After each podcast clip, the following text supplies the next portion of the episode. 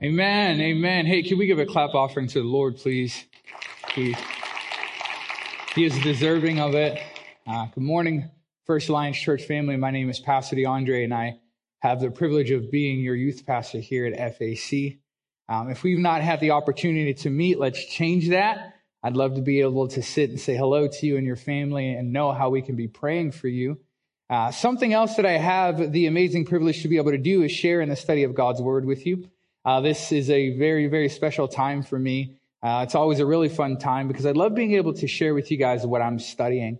Uh, and today we'll be looking at the book of Galatians together. We'll be reading Galatians chapter four, verses one through seven. Again, that's Galatians chapter four, one through seven. But before you do that, would you just pray with me? Uh, Heavenly Father, this time uh, that we have together, um, we know is a gift uh, that you've given us. Uh, we're grateful for it. God, we offer this time uh, back to you um, for you to be able to do with it as you please. Holy Spirit, we, we welcome you here. We know that you are here. We know that you are moving. Um, we're thankful, thankful that we get to be a part of that. Uh, so God, anoint my words, uh, the study that I, uh, the time that I've spent, Lord, would you uh, just take that uh, and, and rest it on the hearts of those who are listening and those who are watching. Uh, we pray this in your holy name. Amen. How about that snow? Yeah. Anybody got any excuses for that? Or like, what is going on? Yeah, that's what everybody keeps telling me.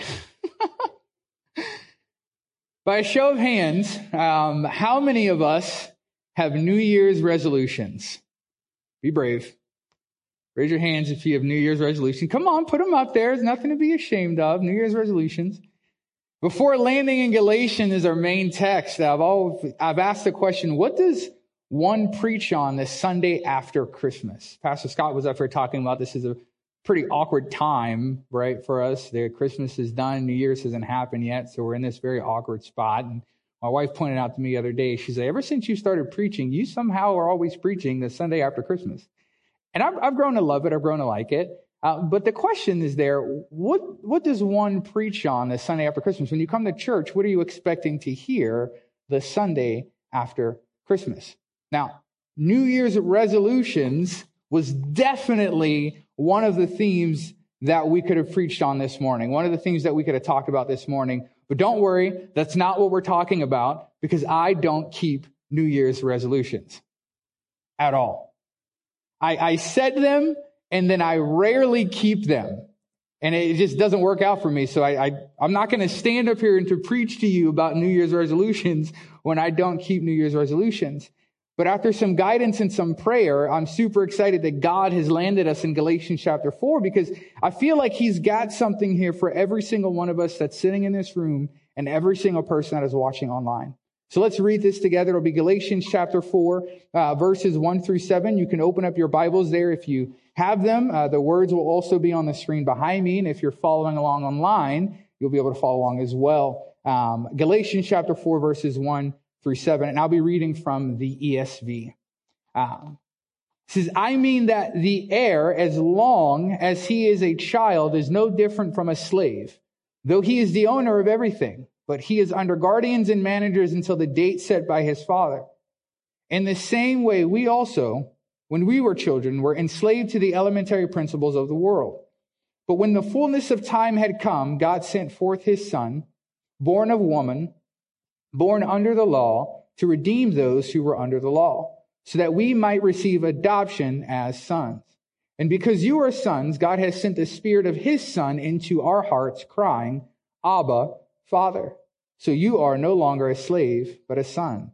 And if a son, then an heir through God. Friends, my goal this, this morning is simple. twenty twenty was an extremely rocky year. And we've got, what, four days left? I don't want to stand up here and, and, and preach to you uh, uh, and encourage you to write a new year, new me resolution. But what I feel the Lord calling me to do is to remind you that when twenty twenty-one gets rocky, don't fall back into the same old habits that you did in twenty twenty. Do not lose hope for the, for the challenges that twenty twenty-one may bring. Instead, focus on Christ and what he has done for you. And in order to make it through the rough patches that will come this new year, I want us to start off by understanding a few things. And I believe that we can learn those things by taking a close look at what Paul wrote and he was teaching this church in Galatia. So my goal this morning is that every single person listening and or watching this right now understands these two things. If you have a notebook, this is where you pull it out and you write it down. Simple. Thing number one, who you are without Christ. Who you are without Christ. Who you were without Christ. Understand that. Know that. And thing number two, who you are with Christ.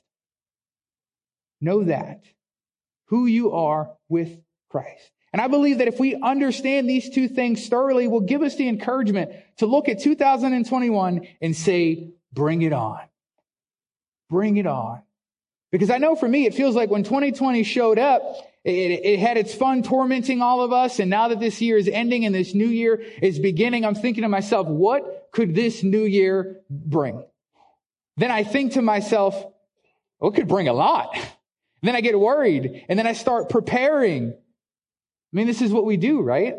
Every year, every year we do this. You know what? I didn't do this in twenty twenty, but I promise in twenty twenty-one, I'm, I'm going to start doing it. I'm going to be better at this thing. Or in twenty twenty, I wasn't a very nice person. I didn't love my neighbor enough. I didn't go to church enough. I wasn't a good enough Christian. So you know what? In two thousand twenty-one, I'm going to do things differently. And here's what I'm going to do to do those things differently. Here's what I'm going to do to be a better Christian. And I feel like this is why God landed us in the book of Galatians today. If we're reading through that, our chapter begins about two-thirds into the letter that Paul is writing to this church. And I feel like when I open up the Bible and I begin to read through Paul's letters, he's usually writing to some churches who need encouragement or correction. And that's okay because Second Timothy three sixteen tells us that all scripture is breathed out by God. That means inspired by God. That means he has placed it there. He wants it there. And it's good for profit. It's profitable for teaching, for reproof, for correction, and for training up in righteousness. So it's okay if we open up the Bible and we, we, we receive those things. So as we're reading through the book of Galatians, I feel like it's important for us to understand why Paul is writing to this particular church. Now, this church in Galatia was battling a series of false teachings that was causing the church to drift into particular practices. These false teachings were infiltrating the church by a select few of the Jewish population, and they were attempting to convince this Galatian church that if you want to move forward into becoming a better Christian, here is what you have to do. It began to move this Galatian church away from their faith and into legalism. My favorite commentary writer says that this isn't too different from most Christians today, or most churches for that matter. Right? We, we get involved in a, in a variety of legalistic movements hoping to become better Christians. Now, the idea of becoming a better Christian isn't a bad thing, but I, I believe that Paul is saying this just isn't the way to do it. See, your motives are good, but your methods, your methods are wrong. Paul is saying you don't need to do these things anymore because of who God is and what he has done for you. And because of who God is and what he has done for you, it has changed who you are. And this is why he starts in chapter four, verse one. He says, I mean that the heir, as long as he is a child, is no different from a slave, though he is the owner of everything. These verses here is a continuation of what Paul is explaining in the few verses before. To paraphrase, Paul was referencing that there was a time that everyone was under the law. The law is equal to the Mosaic law or the law of Moses. And for the Gentiles, it was whatever pagan religion that they were following. Now, a few verses before our chapter starts, Paul says in chapter three, verse twenty-three, before faith came, we were held captive under the law, imprisoned until the coming of faith would be revealed. So I'm reading that and I ask myself the question, what is, what is Paul talking about here? What is he talking about? When he says before faith came, he is talking about the establishment of the new covenant. This new covenant came by the death of Jesus Christ. This is what we remember and give thanks for when we take communion. This new covenant is what gives us the ability to believe in Jesus Christ as Lord and Savior and be saved from it. Before that was even an option, every single person was imprisoned to their sin. Every single person was held captive by their sin, and they were enslaved to this old covenant. Now, the old covenant was a conditional agreement that God made with the people of Israel. This old covenant required the Israelites to obey God and keep what's called the law. In return, God would protect the Israelites. He would provide for them. He would stop them from being overthrown. Now, the old covenant also required daily sacrificing of animals. This was a reminder of the people's sin, right? It was, it was a temporarily appeased the wrath of God, but it did not, could not, and never was intended to actually save the Israelites or anyone under the old covenant. Now, the Galatian church, they were familiar with the old covenant, and they were familiar with these practices. Paul then continues and says that the law, it acted as a guardian until Christ came. Once Christ came and died on the cross for our sins, this new covenant was established, and we no longer needed to be under the guardianship of the law. We no longer needed to sacrifice animals. We no longer needed someone else to go to God on our behalf like the high priest. Because once we were a part of this new covenant, we became one in Christ Jesus. He became our high priest. And if we are one with Christ, then we are heirs according to the promise of Abraham. This is what Paul's talking about. So Paul, he throws out this term, heirs. Then in chapter four, verse one, he explains what he's talking about. He says, I mean that the heir, as long as he is a child, is no different from a slave, though he is the owner of everything. Paul is using this illustration that a son, as long as he is a minor, as long as he is a small child, if his parents die, then he has the right to everything that his parents own. No one can take that away from him. That is his inheritance. However, while that child is still young and his parents are alive, he is in need of guardianship, which makes him no different from a slave. Now, it's my understanding that Paul is using this terminology because in the Roman world, the children of wealthy people were often cared for by servants. They were often cared for by slaves. No matter who the father was, the child was still a child. And that child was under the supervision of a servant. That servant was commanded by the master of the house, and that child was commanded by the servant. Paul was saying that the spiritual condition of anyone under the age of the law was the exact same way. The law was a guardian that disciplined the nation and prepared the people for the coming of Christ. Because that's what they needed. The Israelites needed to be babysat because they were God's chosen people. And he had a plan and a purpose for them so that until that time came, right? Until that time came, there needed to be a guardian over them. Now, it didn't change who they were to God. He still loved them. They were still his chosen people. It was just simply that this old covenant was their guardian and that it was absolutely necessary for it to be there. Paul then reminds them by saying that one day, the son would no longer need a guardian. He says in verse two, but he is under guardians and managers until the date set by the father. This tells me that the guardianship wasn't just necessary, it was temporary. There is a time when a child grows up and becomes independent, and then they are off on their own. Parents, I know that this is hard. I know some of you You can't wait for that day because I know some of your kids. But it needs to happen. I mean, my oldest kid isn't even two years old yet, and it breaks my heart when I try and help her with something, something that I thought she couldn't do. And then she looks at me, she goes, no. That's her way of saying, I, I can do this. I got this now. And it feels like it was just yesterday that she could barely climb on the couch.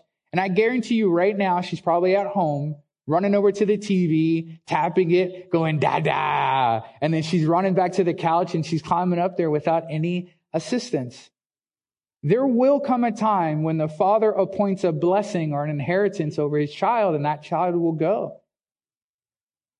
He says that the guardianship is no longer necessary, but this time is appointed by the father. It's never appointed by the child.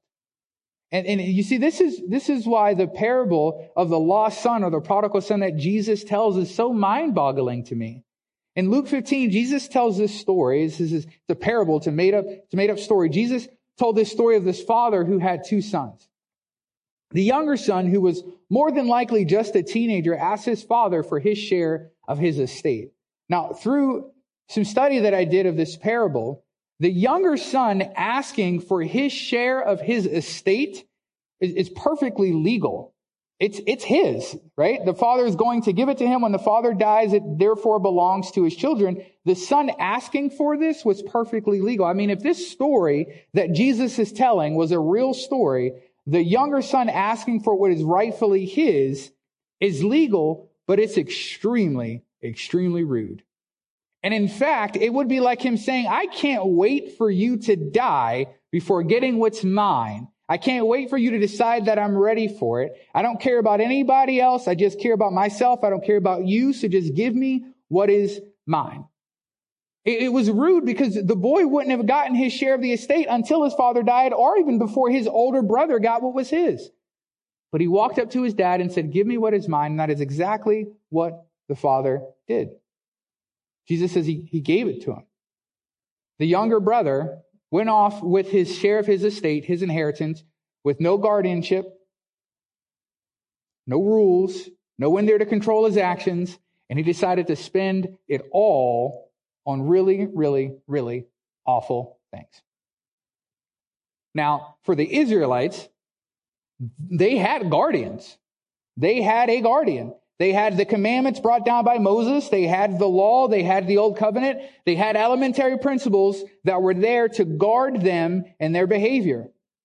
But it was never designed to permanently save them. And until the day that God, their father, would decide that the guardianship was no longer necessary, they would be forever enslaved to the old covenant. Now, this is where Paul starts to swing things around. In Galatians chapter four, verse three, he says, in the same way, we also, when we were children, we were enslaved to the elementary principles of this world. I think it's cool what he did here. He used elementary principles because the audience that Paul is writing to, he is saying that these elementary principles are like the foundation of what they know.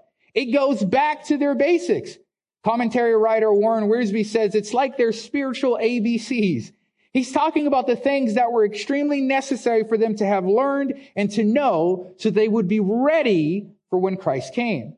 Learning these things are extremely important. It's important that a person learns his or her A B Cs, right? It's the foundation of knowing how to read and eventually learning how to study. It's the reason that my wife is teaching our children our A B C, their A B Cs right now. But there's an expectation that there will be a development. I mean, I know my A B Cs, maybe not without singing the melody in my head first. But imagine when I was in college and I go to the library and I'd sit down and I'd study. And I'd sit at that table with no textbooks and I'd go A, B, C, D, E, F, G, H, I, J, K, L, M, N, O, P, Q, R, S. And I never picked up a textbook and I never studied. I would never pass any midterms or any finals. Because the, my A B Cs are important to know because they're the foundation of learning how to read and to study. But if I don't pick up a textbook, if there's not development there, it's useless. This is why, right? This is, and it's important. This is why the Old Testament is extremely important to read and to know, because it's a great reminder of the condition of the world without Christ. Paul is his, reminding his readers, this is who we are without Christ. There was a time when we were children, when we were under guardianship, we were enslaved to sin, and before Christ, we were stuck. We had no hope. We were in desperate need of saving, and we could not save ourselves. God had given judges at a time. He had given us the law. He had even flooded the earth once, and he even opened up the ground and swallowed up hundreds of people. He did all of those things, but none of that was to save us. It was all just to regulate our behavior. But God had a plan. He had a plan to save us, and there needed to be something to guide us until we got to that point. Because we kept messing up and doing things that would hurt us, he needed to give us this guardianship. It was necessary. And this is true for us today. I remember in Sunday school learning the Ten Commandments, asking, why is this necessary to know? I'm not going to do any of these things. Growing up, my parents had these rules that I needed to follow. And even though I thought some of those rules were extremely unfair, now I, as a parent, I have rules that my children need to follow. And at times, I'm sure Izzy and Xander are going to look at me and be like, this dude is crazy. These rules are so unfair. But they're just temporary. The reason that they are there is to regulate the behavior of my children and to keep them safe, in hopes that they will grow up and hold on to those principles that my wife and I have taught them. But when they move away, they don't need to follow our rules. Even though we are teaching them those rules, when they grow up, it, it will not be the rules that stop them from making the decisions that they're going to make. Just as the Old Testament law, the elementary principles that Paul is talking about, will, cannot, and were never designed to save anybody. Which is why when they were under the old covenant, they were enslaved to their sin. Because the law was never intended to save anyone. Only Christ was. And it's the same for us today. If you are without Christ, you are enslaved to your sin. The finished work that Christ has done on the cross provided us the New Testament. But if you do not have Christ, it does not apply to you. You are in bondage. There is a debt that is on your life that you can never repay. You will work your entire life for it until the day that you die. And once that day comes, without Christ, none of it matters. Romans six twenty-three tells us that the wages of sin equals death. See, without Christ, you are lost. You will go into two thousand twenty-one with, with all that it has to bring. You will feel alone. You will struggle alone. And on your time on this earth ends, when that happens, and you have not accepted Jesus as your Lord and Savior, you will do so fully enslaved to your sin. My mom used to say there's no ifs, ands, or buts about it until we get to verse four. Paul illustrates here, he says, but when the fullness of time had come, God sent forth his son, born of woman, born under the law, to redeem those who were under the law. Paul says we were all in bondage. We were all enslaved to our sin, under guardianship for a regulation of our behavior. But God had a plan. We talked about this plan during Christmas Eve. We celebrated the coming of this plan on Christmas Day. That plan was that God would send us his son Jesus to be born here on this earth in order to redeem those who were under the law. This was a plan that was originated from the beginning. If we read Genesis three fifteen, it says that between the offsprings of you and this woman, her offspring will bruise your head and you shall bruise his heel. From that moment, God's plan to redeem those who were under the law was set in motion. Which again is why Paul is making an emphasis that there was a time when we were all in bondage, all under guardianship until the date set by the Father. That was God's plan. And Paul is saying in order for this plan to work, Jesus needed to be born of a woman. He needed to be born under the law that he, that, that he was there to redeem us from. Jesus needed to be fully man and fully God for this to work. God promised that victory would come from the offspring of that woman. Jesus was the fulfillment of that, which is why he said, I've not come to abolish the law. I've come to fulfill it. I am the fulfillment of these things. In other words, the reason that I have come is so that you no longer have to be enslaved to the elementary principles of this world. You no longer have to be enslaved by the elementary principles of this law. You are in bondage, enslaved to your sin, and currently under guardianship until the thing that actually can save you comes. And Jesus says, that is me. Paul says again in verses four and five, God sent forth his son, born of woman, born under the law, to redeem those who were under the law so that we might receive something. You're going to receive something, something that is going to change who you are. It's going to change your identity. And that's something that you are going to receive is adoption as sons. This is the purpose. This is who you are with Christ. You are a son, you are a daughter, you are adopted into his royal family. This is what the new covenant offers you, adoption as sons. And why is this necessary? Because one of my favorite sayings, something that I love to remind myself, is that the son has a father while the servant just has a master. My dogs, Cassie and Nico, even though they have like actual people names, uh, it was really funny. My college roommate thought I named my dog after him because my college roommate's name was Nico. And, and our dog's name was Nico, so he thought we named our dog after him. And he was like, dude, come on. I was like, no, it's just the only name he responds to. My dogs, Cassie and Nico, I am their master. They are given commands, and there is an expectation that those commands are followed. When I say come, I'm expecting my dogs to come. When I say go outside and go to the bathroom, I'm expecting my dogs to go outside and go to the bathroom and not on my carpet. Unless it's raining, then my pit bull, Cassie, does not go outside. If it's not sunshine, she doesn't want to be outside. This snow, she doesn't like it. When someone comes to my house, my dogs are trained to let me know that people are coming to my house, so they bark. And if I'm not there to give them a command to stop barking, or my wife gives them a command to stop barking, they are going to continue to bark. But when we tell them to stop barking, they are to stop barking because that is what they were commanded to do. There was a time where I called Uh, Cassie, my daughter, and I called Nico, my son, but I had to stop doing that because now I actually have a son and a daughter. And there's a lot of confusion when it comes to that.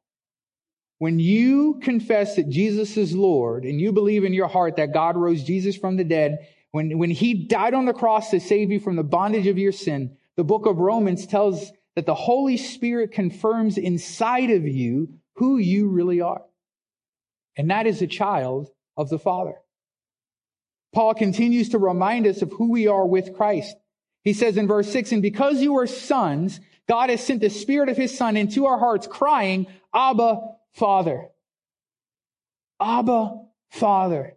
That word Abba that is used there is an Aramaic word for Papa.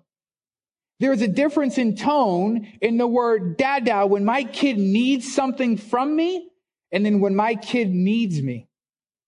When her eyes are swelling with tears and she's pink in the cheeks and the floodgates of snot is wide open and she yells, Dada, there is absolutely nothing that will stop me from getting to my kid. But when she goes over to the food pantry and pulls out the cookies and looks at me and goes, Dada, and she signs more, please. She knows she wants something from me. There's a difference in tone there. When you are in the bondage of your sin, you are obeying things out of the elementary principles that you know. No matter who taught them to you, it's just what you know. But when you have received Christ, you are obeying out of love because the Spirit is working in our hearts consistently. The law does not produce obedience. That's why people keep breaking the law. Only love can, which is why Jesus says, if you love me, keep my commandments. Paul continues for a few more verses, but our time is going to end in verse seven. He's, he says here in verse six, and, and because you are sons, God has sent the Spirit of his Son into our hearts, crying, Abba, Father. And then he continues, he says, so, so you are no longer a slave, but a son. And if a son, then an heir through God. See, earlier I shared the story of this parable that Jesus told in, in Luke fifteen. The story began with the son taking his share of the inheritance. And he, and he goes out and he spends it on a bunch of things he shouldn't have spent it on. And then while he's absolutely poor, he's working one of the lowest jobs you could possibly work. And he's hungry and he can't eat the food that he needs to send, feed to the animals. So he says, I got this bright idea. I'll go back to my father and I'll tell my father to make me like one of his servants, one of his hired men, one of his slaves. Because man, they're eating better than I am and I'm hungry. So he comes up with this master plan. And Jesus says that he goes back to the father. And Jesus says that out of compassion, Out of compassion, when the father sees the son, he gets up and he runs to the son. He embraces the son, and the son tells what he rehearsed in his head. Father, I have sinned against you, and I have sinned against heaven. Make me like one of your hired men. And then the father goes, no. Take the fattened calf that we have, the, the biggest one, and kill it. We're going to have a feast. Get a clean robe and put it on my son. Get sandals and put it on his feet. Because we're going to celebrate the fact that once you were lost, when you were gone, you were lost, you were dead. And now that you're home, you are alive, you are found. And then it says that the Father put a ring on the, the, the, the Son's finger, reminding him that you are not a slave. You are my son. That is your identity. You do not have to be a slave. You do not have to be a servant. You are my son. This is who we are with Christ. We may have run off. We may have denied for a very long time. We may be still following some elementary principles that we think can save us. During that time, we are in bondage. We are trapped in our sin, living under the old covenant. If you are a non-believer, this is you. Chains everywhere. You're locked down. There's no hope. You cannot free yourself. If you are a believer and you've accepted Jesus, you've been freed from that, but you keep bending down and picking the chains up. Stop doing those things. God sent his son Jesus to die on the cross, to be a payment that would set you free. Because the wages of sin is death. So Jesus, being the ultimate sacrifice, paid the price for your freedom with his life. You accepting that means that you become a son of God and therefore an heir, which means that you are entitled to everything that the Father offers. This is who you are with Christ. Again, without Christ, you are lost, you are dead and forever enslaved to your sin. This is not a metaphor. This is truth. You are attempting to work off a debt that you will never repay. But with Christ, that debt is paid in full. Those chains are gone. You've been set free. And when you need him the most, your heart cries out, Papa, Abba Father. And he is there. And there's so much more than just that. Paul continues with his letter to remind his Galatian brothers and sisters that it's It's important to, to remember those elementary principles, but you don't need to do those things anymore because Christ has come and he has saved you and he has set you free. That changes who you are. So what were you expecting to hear the Sunday after Christmas? I pray that it's today you are remembering who you are without Christ. If you are a believer, who you were without him, who you could be without him. If you are an unbeliever, who you are now. But I also pray that you know who you are with Christ, who you could be with him. And if you have not accepted the Lord as Savior, would today be the day that you do that? Confess with your mouth that Jesus is Lord and believe in your heart that God rose him from the dead. If you've done this already, with this new year coming, remember, it doesn't really matter what twenty twenty-one brings. Because I know who I am. I know who my Father is. You are sons and daughters who are one with Christ Jesus, which means that you are promised some things. We are promised that when we are weary and burdened, he will give us rest. He promises that with man, the way man does things, maybe elementary principles of this world, things are impossible. With, with God, all things are possible. Scripture says that whatever we ask for in prayer, we should believe that we will receive it. And friends, that's just why we're here on earth. We get heaven. We get heaven when we die. All that we're experiencing on this earth right now is like just one mighty fine donut. Just one. But when we get to heaven, it's like we own the whole bakery and we could just go there and just eat all the donuts. There's so much more, so much more. No more pain, no more tears, no more D M Vs, no more COVID, no more masks. Who said amen? You're wrong. You know you're wrong. It's like he said it. When twenty twenty-one gets rocky, Stand firm. Look it straight in the face. You say, bring it on.